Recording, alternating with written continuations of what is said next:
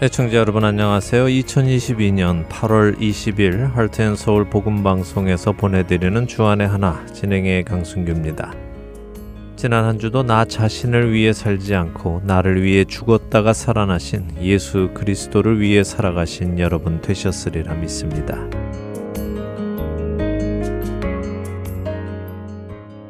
지난 8월 8일 한국 서울과 인천 그리고 경기도 일부에는 엄청난 양의 비가 내려서 큰 피해가 있었습니다. 대한민국 기상청은 3시간에 60mm 혹은 12시간 동안 110mm 이상의 비가 내릴 것으로 예상이 되면 호우주의보를 발표한다고 합니다.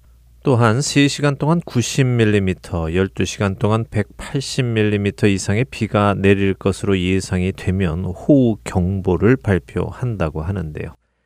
지난 8일에 서울 일대, 특별히 서울 동작구 신대방동에 내린 비는 3시간이나 12시간 기준에 맞는 것이 아니라 1시간에 141mm의 비가 내린 것으로 조사되었습니다. 12시간이라는 시간 동안 그만큼의 비가 내렸어도 호우 경보인데요. 그 많은 양이 1시간 안에 쏟아졌으니 말 그대로 물폭탄이라고 할 만했습니다. 그날 서울 신대방동은 하루 종일 총 380mm의 비가 내렸다고 하지요.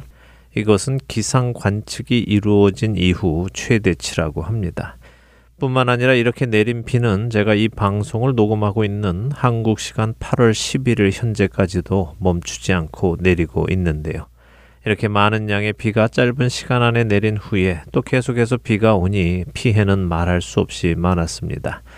총 10명이 사망하고 6명이 실종되었으며 328세대의 이재민이 발생했고 침수로 인해 지하철이 설 수 없어서 무정차로 통과하기도 하고 폐쇄가 된 역들도 많이 있었습니다. 이번 폭우로 인해 피해를 입은 분들께 하나님의 위로가 함께 하시며 하루빨리 모든 것이 회복되기를 기도합니다.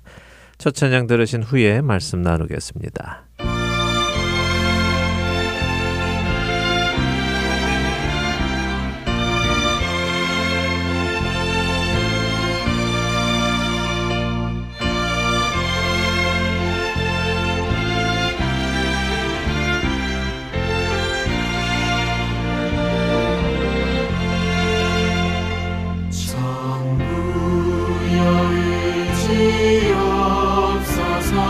주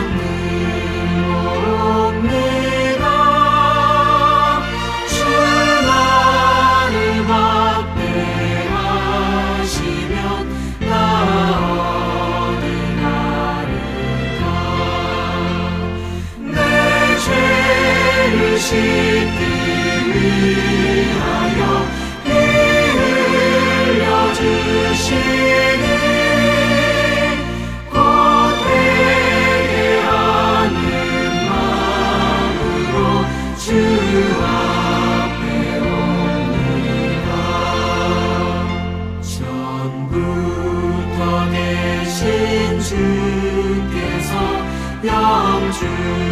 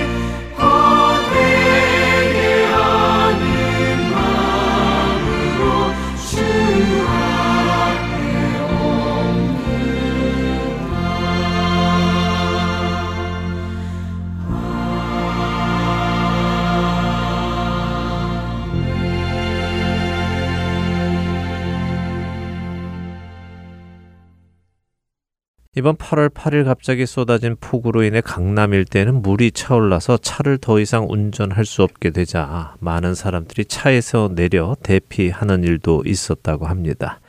순식간에 물이 차올랐기 때문에 급히 피하지 않으면 차와 함께 물속에 잠기게 될 위급한 상황이 있었다고 하는데요.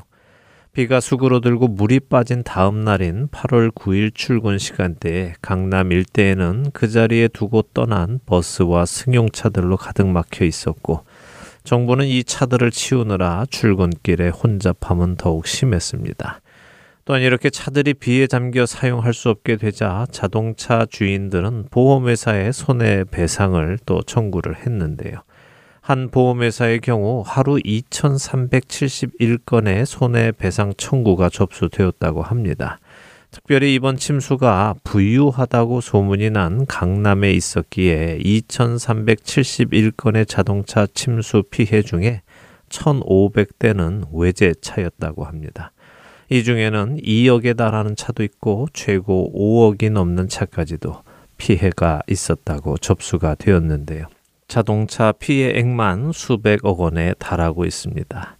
이런 기사들 사이에서 차 안에 갇혀 있다가 구조된 사람의 이야기도 많이 눈에 띄었습니다. 그 중에 경기도 용인의 한 피해자는 폐암 수술을 받은 후에 휴대용 산소 호흡기를 몸에 차고 생활하고 있었는데 비가 너무 많이 오자 자신이 주차해 놓은 차가 침수가 될까봐 차를 안전한 곳에 옮겨 놓으려고 차에 시동을 걸었는데 갑자기 불어난 하천물에 휩쓸려 차 안에 갇히게 되었고 차에는 물이 들어오면서 시동도 꺼졌고 수압으로 인해 문을 열려고 해도 열 수 없는 상황에서 자신의 호흡이 가빠져 이제 죽는구나 하는 생각을 했다고 합니다. 그런데 그 순간 지역의 주민 4명이 급류를 뚫고 나타나서 차의 뒷문을 겨우겨우 열어서 피해자를 구출해 내었고 곧이어 차는 떠내려 갔다고 하는데요. 정말 목숨이 코앞에 왔다 갔다 하는 순간이었습니다. 목숨을 건진 피해자는 자신을 구해준 사람들에게 생명의 의인이라 부르며 어떻게 감사의 말씀을 전해야 할지 모르겠다고 했습니다.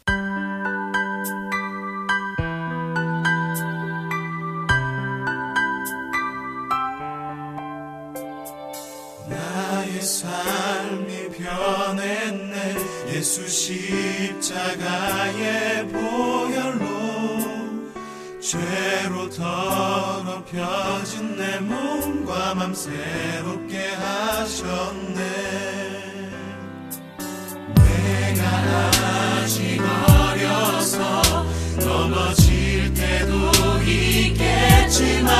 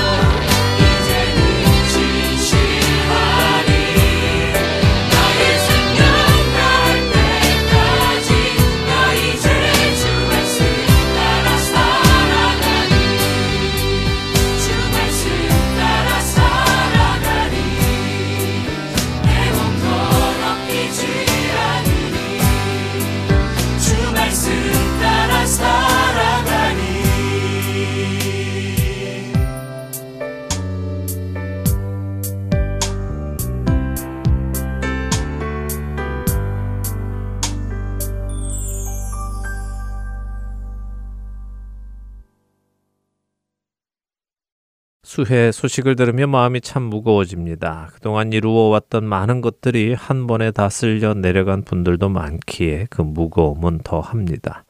그래도 자신의 재산을 지키려다 재산과 함께 목숨을 잃었다는 기사는 아직 없어서 그나마 다행입니다. 혹시라도 자신의 몇 억씩 되는 승용차를 떠나보내지 못해 붙들고 있다가 죽음을 맞았거나 자신의 집안에 있는 재산을 지키려다가 죽음을 맞는 일이 있었다면 얼마나 슬픈 일이었겠습니까? 예수님의 말씀 그대로 사람이 천하를 얻고도 자기의 목숨을 잃으면 무엇이 유익하겠습니까? 그런데 이렇게 우리의 눈앞에 당장 죽음의 위험이 닥치고 그렇게 자신이 아끼던 것들을 버려두고라도 목숨을 건져야만 할 상황이 닥칠 때는 우리는 쉽게 그것들을 내려놓고 목숨을 구하기도 합니다. 근데 우리의 믿음 생활에서는 이 일이 잘 일어나지 않는 것 같습니다.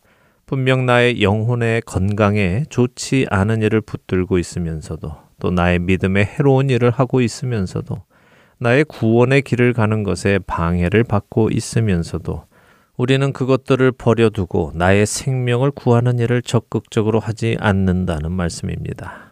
예수님은 마태복음 18장 8절과 9절에 이렇게 말씀하십니다. 만일 내 손이나 내 발이 너를 범죄하게 하거든 찍어 내 버리라. 장애인이나 다리 저는 자로 영생에 들어가는 것이 두 손과 두 발을 가지고 영원한 불에 던져지는 것보다 나으니라. 만일 내 눈이 너를 범죄하게 하거든 빼어 내 버리라. 한 눈으로 영생에 들어가는 것이 두 눈을 가지고 지옥불에 던져지는 것보다 나으니라. 예수님의 이 말씀, 우리는 이 말씀을 어떻게 받아들이고 있습니까? 예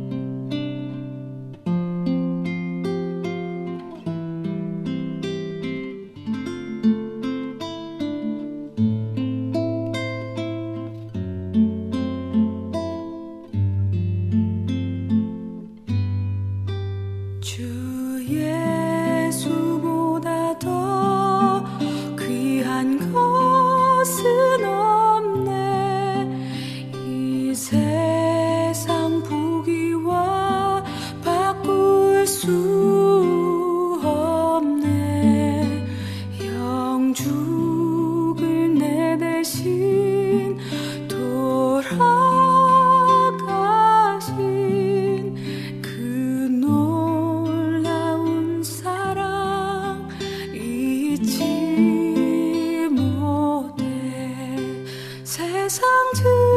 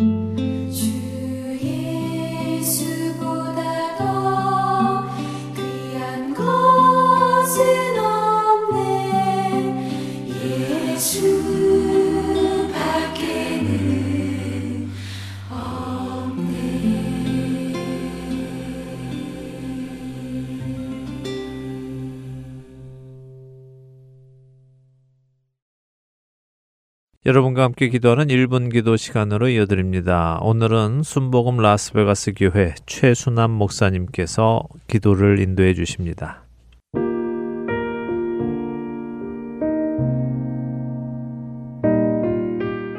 하렌 서울 1분 기도 시간입니다. 저는 순복음 라스베가스 교회에서 부목사로 사역하고 있는 최순환 목사입니다. 오늘 저희는 바른 믿음과 바른 진리에 서 있기를 위해서 기도하도록 하겠습니다. 바른 믿음을 갖기 위해서는 바른 진리가 굳건히 서 있어야 합니다. 지금 우리는 참 혼란의 시기를 살고 있습니다. 사탄은 교묘하게 진리와 거짓을 왜곡시켜서 우리로 하여금 바른 진리에 서 있지 못하게 방해합니다. 혼동을 일으키도록 합니다. 위조 지폐를 구분하는 훈련을 할 때 날이 갈수록 발전하는 위폐의 기술을 따라갈 수 없다고 합니다.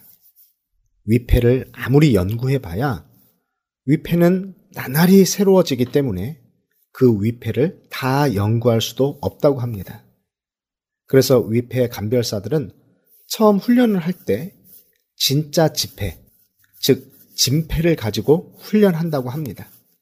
진패를 제대로 알면 위패를 구분할 수 있다는 것입니다. 우리는 거짓이 무엇인지 알려고 할 필요는 없습니다. 거짓이 무엇인지 묵상할 필요도 없습니다. 우리는 바른 진리가 무엇인지 알기만 하면 됩니다. 예수님이 요한복음 14장 6절에서 이렇게 말씀하십니다.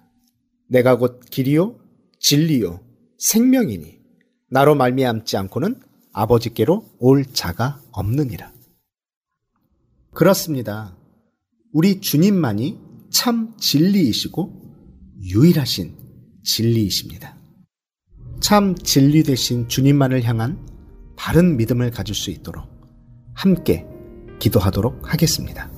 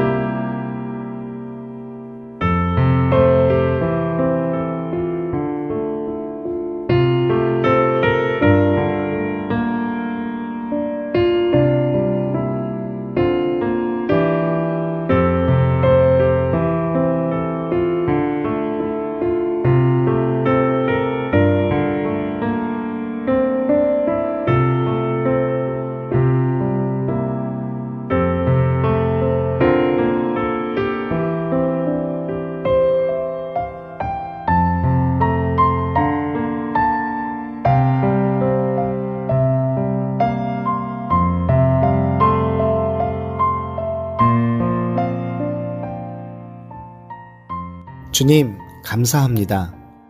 오늘 저희는 바른 믿음, 바른 진리에 서 있기를 위해 기도했습니다.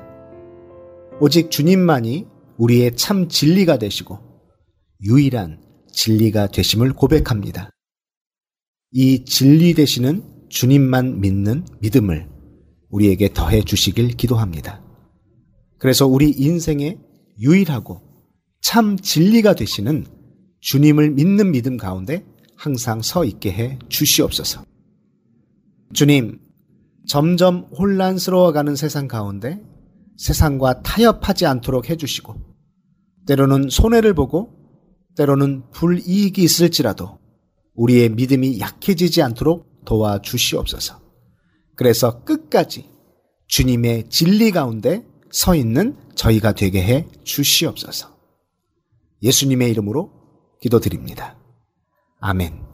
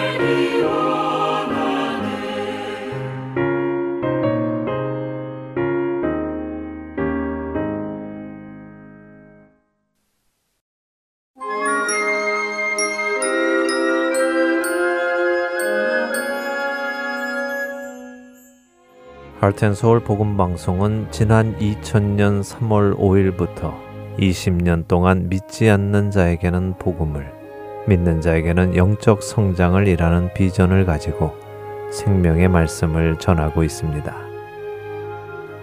이 귀한 사역은 여러분의 기도와 후원으로 이루어집니다. 앞으로 더 많은 곳에 그리고 더 다양한 언어로 예수님의 생명을 전할 수 있도록 여러분들의 기도와 후원 그리고 동역을 부탁드립니다.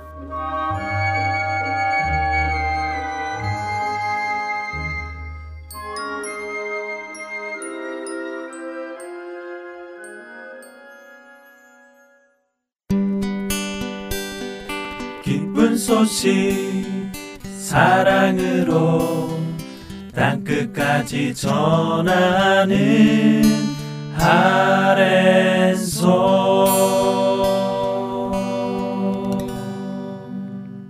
누가복음을 공부하는 시간입니다. 누가의 복음으로 이어드립니다.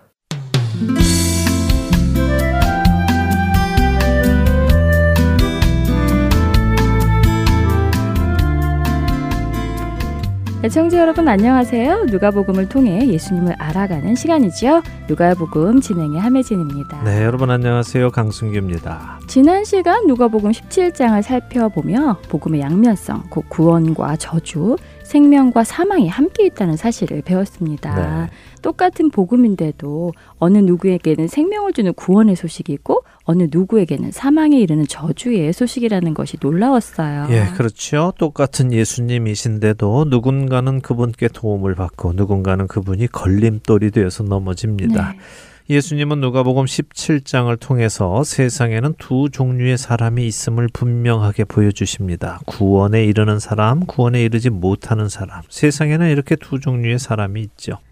그러게요. 세상에는 정말 무엇을 기준으로 나누느냐에 따라 여러 종류의 사람이 있잖아요. 인종별, 나라별, 언어별, 성별. 그런데 그렇게 구원별로도 나눌 수 있다는 것이 새로웠고 더 나가서 하나님께는 이것이 더 중요하겠다 하는 생각도 해보게 됩니다. 네, 하나님은 자기 백성과 자기 백성이 아닌 사람으로 나누시기도 하십니다. 말씀하신 대로 별의별 사람이 다 있겠지요. 그러나 결국에 예수님이 다시 오실 때 데려감을 얻는 사람과 버려짐을 당하는 사람 이렇게 둘로 나뉘게 될 것입니다.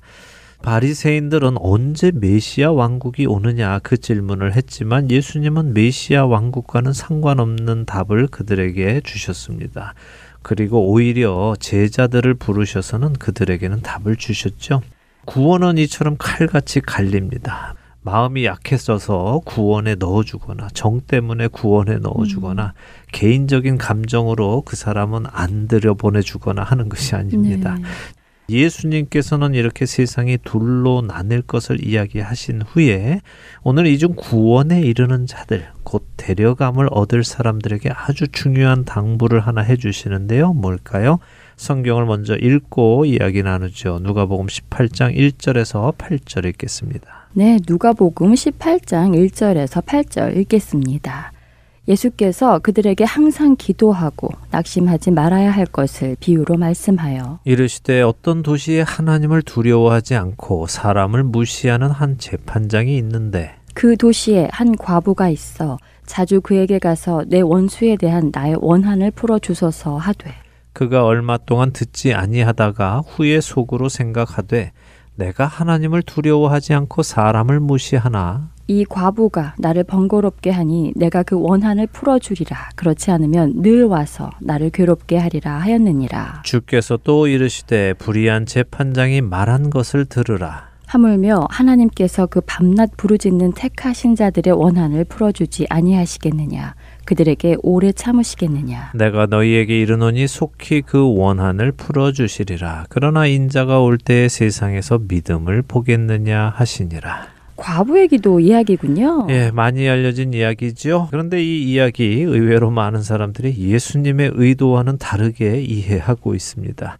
보통 이 과부의 기도 이야기를 어떻게 이해하고 또 적용하고 계실까요? 대부분 포기하지 말고 기도해라. 하나님께서 꼭 들어주신다. 그렇게 이해하고 적용하지 않나요? 예, 맞습니다. 그렇습니다. 그렇게 이해하시고 또 그렇게 적용하시는 분들이 많이 계십니다. 또 그렇게 설교하시는 목사님들도 많이 계시고요. 네. 포기하지 말고 기도해라. 그러면 불의한 재판장도 과부의 기도를 들어주는데 하나님이시라면 더 당연히 들어주시지 않겠느냐. 그러니까 들어주실 때까지 꼭 붙들고 기도해라. 이런 식으로 많이 설명을 해 주십니다. 그런데 지금 우리가 앞장인 17장에서 예수님께서 인자의 날, 그러니까 메시아 왕국을 세우시기 위해 오시는 그때와 그때의 모습을 설명해 주시고는 이어서 이 이야기를 해 주시는데요. 과연 이 이야기가 우리에게 하나님께서 우리의 기도를 들어주실 때까지 포기하지 말고 기도해라 음. 하는 의도로 말씀하신 것일까요? 사실 그렇지 않습니다. 우리가 굳이 다르게 해석하려고 하지 않아도요. 이미 누가가 18장 1절에 예수님께서 이 비유를 해주신 목적을 적어 놓았습니다. 왜 이 이야기를 해주셨다고 하십니까? 항상 기도하고 낙심하지 말아야 하기 때문에 이 비유를 주신 것이라고 하시네요. 네. 정말 언뜻 그 이유가 비슷한 것 같기도 하면서 자세히 보면 그 이유가 조금 다르네요. 네, 다르지요. 사실 예수님의 이 비유의 의도는 우리의 기도가 응답 될 것을 믿고 기도해라. 포기하지 말고 기도해라. 그러면 반드시 응답을 얻을 것이다. 그런 의미보다는요. 네. 오히려 너희가 기도할 때에 그 기도가 응답되지 않고 마치 하나님께서 너희의 기도를 듣지 않으시는 것 같고 너희가 버려짐을 당한 것 같이 느껴진다 하더라도 그렇게 오해하지 말고 낙심하지 말아라. 하나님은 분명 다 들으신다. 너희의 기도를 다 들으시고 알고 계신다. 그럼에도 불구하고 하나님께서 뜻이 있으셔서 너희가 기도한 대로 행하지 않으실 수도 있으니 그때조차 흔들리지 말고 믿음을 지켜라 이런 말씀이죠. 네. 이 불의한 재판장의 비유 자체는 별로 어렵지 않게 해석할 수 있습니다. 자 보세요. 어떤 도시에 하나님을 두려워하지 않고 사람을 무시하는 한 재판장이 있다고 합니다. 그러니 이 재판장은 어떤 사람입니까? 아주 교만하고 안하무인인 사람이네요. 네, 맞습니다. 하나님을 인정하지 않으니까 사람도 무시하는 거죠. 네. 자, 그런데 그 재판장이 사는 도시에 원수에게 원한을 가진 한 과부가 있습니다. 유대인들의 율법 안에는 고아와 과부를 돌보아야 하는 조항이 있지요. 네. 여기 과부가 누군가에게 어려운 일을 당했습니다. 불의한 일을 당한 것이죠. 그러니까 유대인이라면 당연히 이 과부의 원수를 갚아 주어야 합니다. 그래서 이 과부가 정당하게 자신의 원수를 갚아달라고 지금 재판장에게 청원을 하는 것입니다. 근데 이 재판장은 하나님을 두려워하지 않는 음. 사람이니까 율법이 뭐라고 하든 상관이 없는 사람이겠죠? 그렇겠네요. 하나님을 두려워하지 않는데 하나님의 율법이 뭐라고 하셨든 그것이 자기에게는 별로 중요하지 않겠네요. 네, 그렇습니다. 그런데 이 재판장이 생각을 합니다. 야, 이거 내가 하나님을 두려워하지 않고 사람도 무시하는 사람인데 이 과부를 도와주어야 한다는 하나님의 율법도 지킬 마음도 없고 또 별 볼 일 없는 과부도 도와줄 마음이 없다. 그런데 이 과부가 자꾸 나를 번거롭게 하니까 나 자신이 편해지기 위해서, 나 자신이 귀찮지 않기 위해서 이 원한을 풀어주어야 하겠다. 안 그러면 그녀가 계속 나를 괴롭히겠구나 하고 그 과부의 원한을 풀어줄 것이라고 예수님이 말씀하시죠. 네. 이런 불의한 재판장도 자기 자신의 유익 때문에 원한을 풀어주는데 하물며 너희의 아버지이신 하나님께서 택하신 너희의 원한을 풀어주시지 아니하시겠느냐, 오래 참으시겠느냐 하고 예수님이 물어보시죠. 네. 자, 여기서 우리는 무엇을 알 수 있습니까? 그리스도인, 곧 하나님께서 택하신 하나님의 백성들은 어떤 운명을 맞을 것이라는 말씀일까요? 세상에서 억울한 일, 원한을 품을 일을 당한다는 말씀이군요. 맞습니다. 하나님의 백성은 이 세상에서 힘든 일을 당할 것입니다. 원수가요, 우리를 정말 억울하게 만들 것입니다. 그래서 우리 마음 안에 원한이 찰 것입니다. 너무 억울해서 우리는 공의의 재판장이신 하나님께 그 원한을 풀어주시라고 원수를 갚아주시라고 부르짖을 만큼 어려운 일을 당할 것이라는 말씀입니다. 그리고 그렇게 힘든 일을 당하는 하나님의 백성의 원한을 하나님이 다 들으시고 아신다는 것이죠. 그래서 반드시 그 원수를 갚아 주실 것인데 그 타이밍이 우리의 원하는 타이밍은 아닐 수 있다는 것입니다. 그러니까 우리의 원하는 그 시간에 그 일이 일어나지 않는다 하더라도 좌절하거나 실망하지 말고 하나님을 신뢰하고 버티고 견디어라 라고 하시는 것이 이 불의한 재판장과 과부의 비유의 의미입니다. 네. 그러니까 이제 이 비유를 가지고 하나님께 뗐으면 하나님께서 들어주실 음. 것이다. 하나님이 들어주실 때까지 계속 기도해라. 이렇게 이해하지 마시기 바랍니다. 그것은 다 자기 욕심을 채우려고 하는 세속적인 기복신앙의 모습입니다. 아, 여기 이 과부는 자기의 욕심을 이루어 달라고 기도하는 것이 아니라 억울함을 풀어 달라고 기도하는 것임을 잊지 마시기 바랍니다. 그렇네요. 우리의 꿈이나 비전을 이루어 주실 때까지 기도하라는 말씀이 아니었네요. 세상을 삶의 억울한 일을 당하고 고난과 핍박을 받는다 하더라도 하나님을 신뢰하며 그분께서 공정하게 심판해 주실 것을 믿고 믿고 기다리며 기도하라는 말씀이군요. 네. 잘 알겠습니다. 8절 끝에요. 예수님께서는 참 이해하기 어려운 말씀을 하나 하십니다. 그러게요. 인자가 올 때에 세상에서 믿음을 보겠느냐 이렇게 말씀하시는데 이게 무슨 의미일까요? 예수님이 다시 오실 때에는 믿는 사람이 없다는 말씀일까요? 네, 말씀을 읽어 보면 그렇게 해석이 됩니다. 예수님이 다시 오실 때에는 믿는 사람이 없을 것이다. 그렇게요. 근데 그 의미를 지금 이 과부의 비유 안에서 해석을 해 본다면 믿는 사람들이 항상 기도하지 못하고 낙심해서 믿음에서 떠나갈 것처럼 보이기도 합니다. 네. 예수님께서는 항상 기도하고 낙심하지 말아야 할 것을 말씀하시지만 그렇지 못할 것이다 하는 말씀으로 음. 보이죠. 실제로 데살로니가 후서 2장에 보면요. 예수님의 강림에 앞서서 배교하는 일이 먼저 있을 것이다 하는 말씀이 있습니다. 그래서 많은 자들이 배교하여 믿는 자가 없을 것이다 하는 해석이 가능합니다. 그리고 또 다른 가능한 해석이 있는데요. 요한계시록 13장 같은 경우에 바다에서 나온 짐승이 성도들과 싸워서 이기게 된다고 하시죠. 네. 그래서 어린 양의 생명책의 이름이 기록되지 못한 사람은 모두 그 짐승에게 경배한다고 말씀하십니다. 또한 짐승이 우상에게 경배하지 않는 사람은 그 수가 몇이 되든 상관하지 않고 모두 다 죽인다고 말씀하시죠. 그러니까 예수님이 다시 오실 때에는 이처럼 믿는 자들이 모두 죽임을 당한 후일 것이다. 그래서 예수님이 오실 때 믿는 자를 보지 못할 것이다 라고 음. 말씀하시는 것이라고 해석할 수도 있습니다. 네. 둘다 가능한 해석이니까 그렇게 이해하시면 되겠습니다. 네, 어느 쪽으로 해석을 하든 참 어둡네요. 그래도 배교해서 믿는 자가 없는 것보다는 순교해서 믿는 자가 없는 것이 나을 것 같습니다. 네, 그렇죠. 우리는 우리의 믿음을 어떻게 할 것인가 생각해 보아야 합니다. 네. 배교할 것인가 아니면 순교할 것인가 평소에 내가 어떤 믿음을 가질 것인가 잘 쌓아 나가야 할 것입니다. 자, 예수님께서 이 불의한 재판장과 과부의 비유를 해 주셨는데 이 이야기는 누구에게 해 주신 것일까요? 택하신 백성, 그러니까 믿음이 있는 자들에게 해 주신 것이겠죠? 그렇습니다. 자, 이렇게 믿는 자들에게 이 비유를 해 주시고는 이제 믿지 않는 자들에게 한 가지 비유를 더 해 주십니다. 역시 우리가 잘 아는 비유인데요. 읽고 이야기 나누죠. 누가복음 18장 9절에서 14절입니다. 네, 누가복음 18장 9절부터 읽습니다.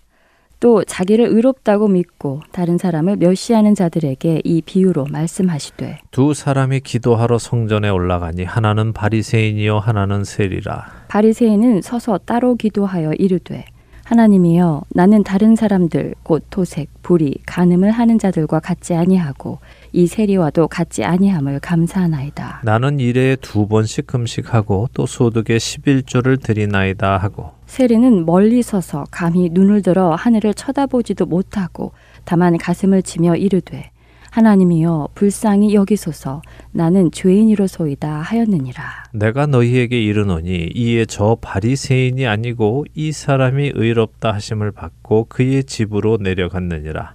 무릇 자기를 높이는 자는 낮아지고 자기를 낮추는 자는 높아지리라 하시니라. 바리새인과 세리의 기도 이야기군요. 네, 잘 알고 계시는 이야기죠? 네, 많이 읽고 들어서 알죠. 네, 뭐 이 비유 역시 해석하기 어렵지는 않습니다. 네. 자, 제가 이 비유를 믿지 않는 자에게 해 주신 비유다라고 말씀드렸습니다. 분명 구절의이 비유는 자기를 의롭다고 믿고 음. 다른 사람을 멸시하는 자들에게 해주신 것이다라고 기록되어 네. 있죠.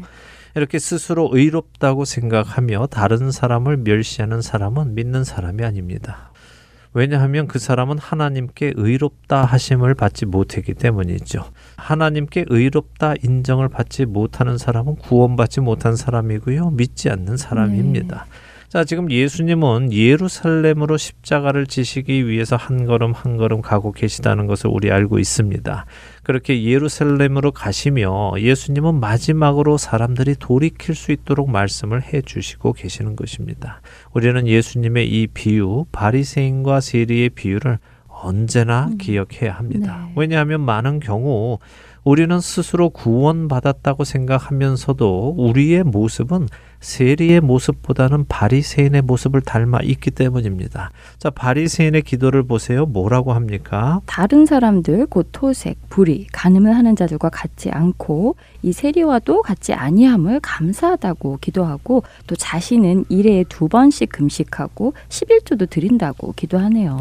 네, 이거 아주 중요합니다. 지금 바리새인이 말한 것은요. 나쁜 것이 하나도 없습니다. 네. 그가 잘못한 것이 있습니까? 없습니다. 그는 토색, 이것은 남의 것을 강탈하는 건데요. 그 일을 하지 않았다고 하지요. 음. 불의, 부정한 일도 하지 않았다는 것입니다. 또 간음도 하지 않았다고 하죠. 그러니까 좋은 것입니다. 음. 잘 하고 있는 것이죠. 또한 세리처럼 로마의 빌 붙어서 자기 민족의 피를 빠는 일도 하지 않고 있다고 했습니다. 그는 애국자입니다. 더군다나 일주일에 두 번씩 월요일과 목요일에 금식하고 11조도 빠지지 않고 드리는 사람입니다. 이 사람에게 흠잡을 것이 뭐가 있습니까? 그의 외적인 모습은 흠잡을 것이 하나도 없습니다. 그는 의로운 사람입니다. 네. 그런데도 왜 이 사람은 하나님께 의롭다 하심을 받지 못했습니까? 그는 자기를 높이는 자이고 스스로를 의롭다고 생각하는 교만한 자이기 때문입니다. 자, 다시 말씀드립니다. 이 말씀 아주 중요한 말씀입니다.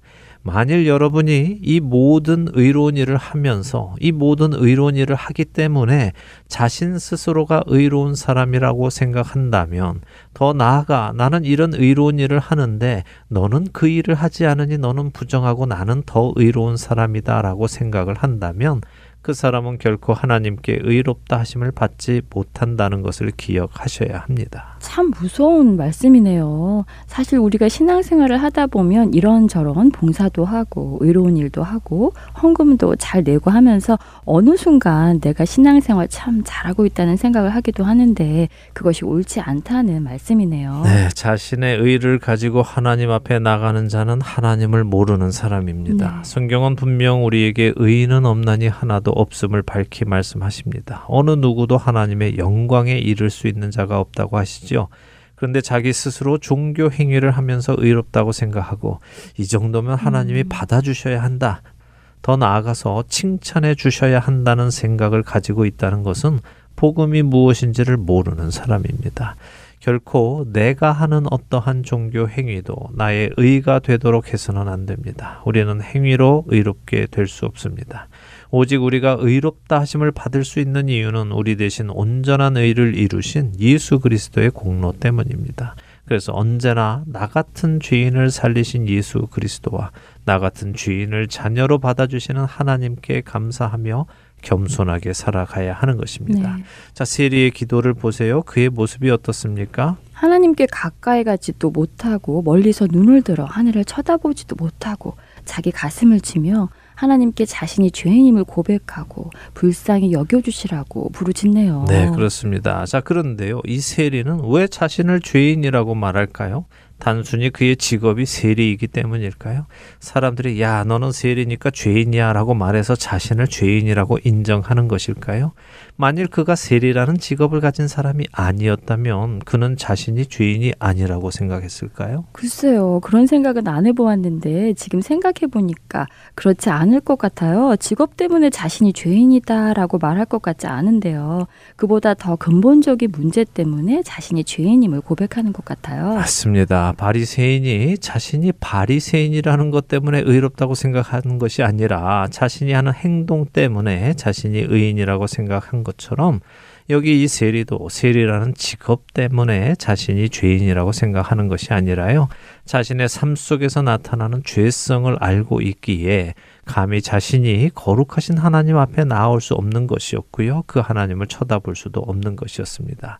죄를 떠나고 싶어도 떠날 수 없는 자신의 모습에 가슴을 치며 그런 자신을 불쌍히 여겨주시라고 내 힘으로는 아무것도 할 수 없는 나를 불쌍히 여겨주셔서 은혜를 베풀어 주시라고 고백하는 것입니다. 자신의 내면에 있는 죄성을 깨닫고 자신에게 하나님의 은혜와 긍휼이 있어야 함을 아는 것이 구원으로 나가는 첫 단계이네요. 그렇습니다. 제가 자주 드리는 말씀이지요. 복음, 곧 기쁜 소식이 기쁜 소식이 되려면 슬픈 소식을 먼저 알아야 합니다. 네. 슬픈 소식을 아는 사람에게 전해지는 구원의 소식이 기쁜 소식이지 슬픈 소식을 알지 못하는 사람은 구원의 소식이 별로 기쁜 소식이 음. 아닙니다. 여기 이 세리는 자신의 처지를 알았기에 하나님 앞에 자신을 높이지 않습니다. 오히려 더 낮은 곳으로 내려가지요. 이것은 겸손한 척 하는 것이 아닙니다. 자신은 결코 하나님 앞에 설 수 없음을 뼈저리게 느껴서 내려갈 수밖에 없는 네. 것이지요. 바로 이런 모습을 보고 하나님께서 의롭다라고 하신다는 것입니다. 왜 이 모습이 의로운 모습입니까? 그는 하나님이 필요로 함을 알고 있는 것이기 때문에 그렇습니다. 의롭다라는 것은요, 옳다 하는 말입니다.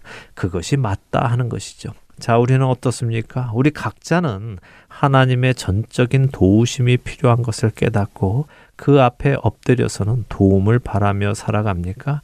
아니면 입으로는 겸손한 척, 아, 모든 것이 하나님의 음. 은혜예요 라고 말하지만 속 안에는 자기 자신은 꽤 괜찮은 사람이라고 생각하며 자신에게 주어진 많은 것들이 다 자신이 잘해서 가지게 된 것처럼 생각하고 다른 이들을 무시하며 살아가고 있지는 않는지 음. 고요한 가운데서 시간을 가지고 하나님 앞에 대면하며 점검해야 할 것입니다. 네, 그런 시간을 정말 가져봐야겠어요. 그냥 바쁘다는 핑계로 자신의 신앙을 점검하지 않고 살아가는 것이 이제는 더 이상 미루어서는 안 되겠다는 생각이 듭니다. 네, 고린도후서 13장 5절은 우리가 믿음 안에 있는가 자신을 시험하고 확증하라고 하십니다. 네. 자신 안에 그리스도께서 계신지 확인하라는 말씀입니다. 확인해 보았을 때 주님이 계시지 않는다는 것을 알게 되면 그 사람은 버림받은 자라고 하시죠. 아주 중요한 일이니 꼭 시간을 내셔서 각자의 믿음을 점검해 보시기 바랍니다. 네, 꼭 그렇게 하겠습니다. 누가복음 오늘 마칠 시간이 되었네요. 한 주간도 우리 각자의 믿음을 시험하고 확증하는 우리 모두가 되기를 바라며 누가복음 마치겠습니다. 네, 저희는 다음 주에 다시 찾아뵙겠습니다. 안녕히 계세요. 안녕히 계세요.